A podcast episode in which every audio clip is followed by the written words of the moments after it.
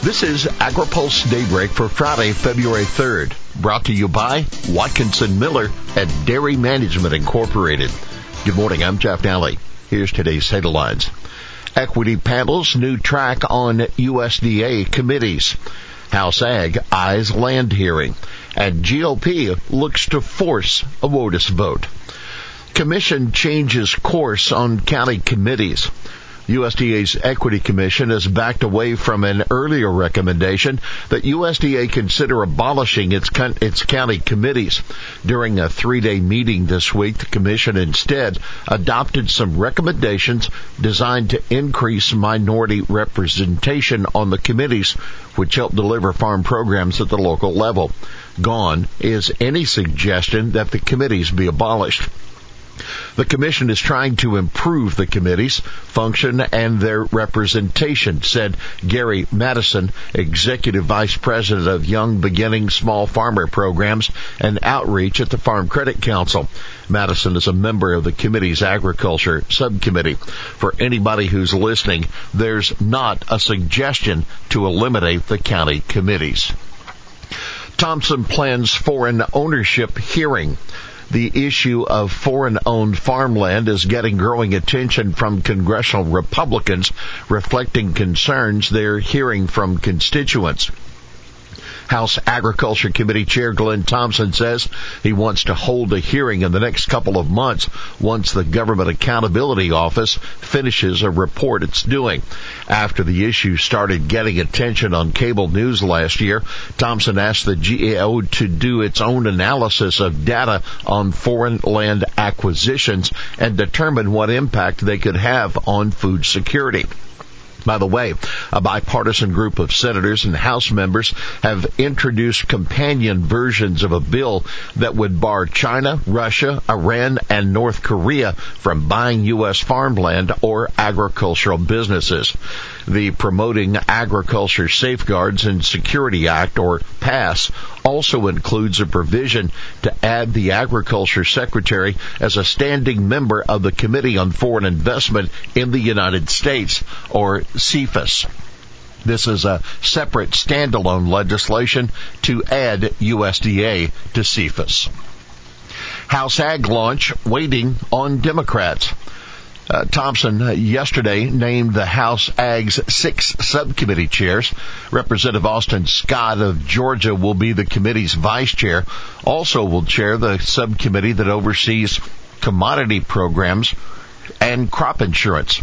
Thompson is waiting to formally start the committee's business until Democrats fill three remaining seats. Those positions are expected to be filled by Democrats who need waivers to get on the Ag Committee while retaining other committee assignments. Looking ahead, the committee will kick off its Farm Bill work with a listening session at World Ag Expo in Tulare, California on February 14th. Additional hearings will be scheduled after that. We'll have more AgriPulse Daybreak after this. Located in Washington, D.C., Watkinson Miller has been providing legal services to the agriculture industry for more than 30 years. The attorneys at Watkinson Miller possess a unique combination of knowledge, skills, and experience working with commodity boards and their partner organizations and the U.S. Department of Agriculture. Watkinson Miller is proud to serve the agriculture community by delivering top quality legal services that achieve cost effective results. Welcome back to AgriPulse Daybreak. Republicans try to sink WOTUS rule. Republicans of the House and the Senate have introduced resolutions to overturn the Biden administration's Waters of the U.S. rule through the Congressional Review Act. 48 senators, 152 House members have signed on to separate resolutions of disapproval, which would have to clear both chambers before going to the White House, where they would likely be vetoed by President Biden. Then, in order to invalidate the rule, the House and the Senate would have to override that veto with two-thirds majorities. That won't happen, but the WOTUS votes could put some Democrats on the spot. By the way, Indiana GOP Senator Mike Braun told reporters to expect Republicans to use the Congressional Review Act on additional issues. He's backing the WOTUS repeal effort and is pushing a separate resolution targeting new Securities and Exchange Commission regulations. I think it's going to be a tool that gets used more often simply due to the fact that we're in a peculiar place politically, he said. House Appropriator. FDA could do more.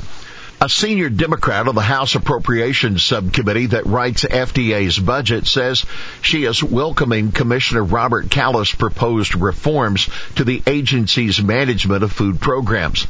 But Representative Chellie Pingree of Maine agreed that the agency may have to do more.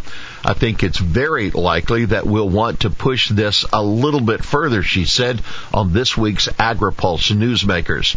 Newsmakers will be available later today at agripulse.com. Mexico committing to more U.S. corn for 23-24 marketing year. Mexico's livestock industry continues to buy more U.S. corn that hasn't even been planted. It would be shipped during the 23-24 marketing year. Mexico currently planning to ban genetically modified corn in January 24. Only two countries, Mexico and Japan, have committed to buy U.S. corn for delivery in 23-24, and Mexican purchases are far larger. That's according to the latest USDA weekly trade data. Mexican buyers have purchased about 1.1 million metric tons of U.S. corn for 23-24, and Japan has purchased 283,500 tons. Farmers, IPEF is good, but the Senate needs traditional FTAs.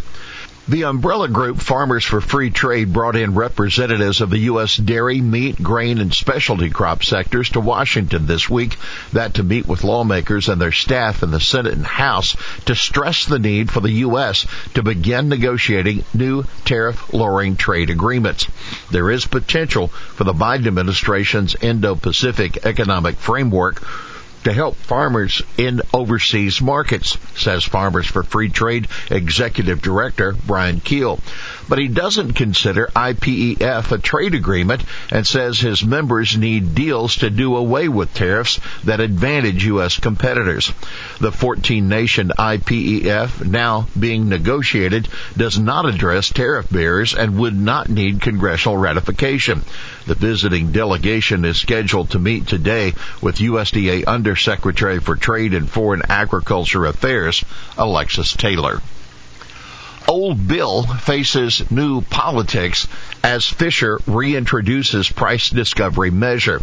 Senator Deb Fischer, the Nebraska Republican, and three other colleagues have reintroduced legislation that would mandate minimum levels of cash trading in cattle the Cattle Price Discovery and Transparency Act made it through the Senate Ag Committee last year, but never got a vote on the Senate floor. Tanner Beymer with the National Cattlemen's Beef Association, which opposes the bill, thinks the measure has run out of momentum. Lawmakers have, quote, a lot more on their plates, he said. But Lia Biondo of the U.S. Cattlemen's Association, which supports the bill, still sees reason for hope. She says the split control of Congress will require bipartisan work. By the way, the White House Office of Management and Budget has finalized its review of USDA's proposed rule to define a product of the U.S. for labeling purposes. Well, here's today's She Said It. Some of the issues of the recent past have shown us that we haven't been doing our job and they haven't been doing their job. That House Agriculture Appropriation Subcommittee member, Chellie Pingree, a Democrat of Maine, saying lawmakers share blame with FDA for its management failures. The subcommittee writes FDA's annual spending bill. Well, that's daybreak for this Friday, February 3rd. Brought to you by Watkinson Miller and Dairy Management Incorporated. For the latest news out of Washington, D.C., visit agripulse.com. For AgriPulse Daybreak, I'm Jeff Nalley.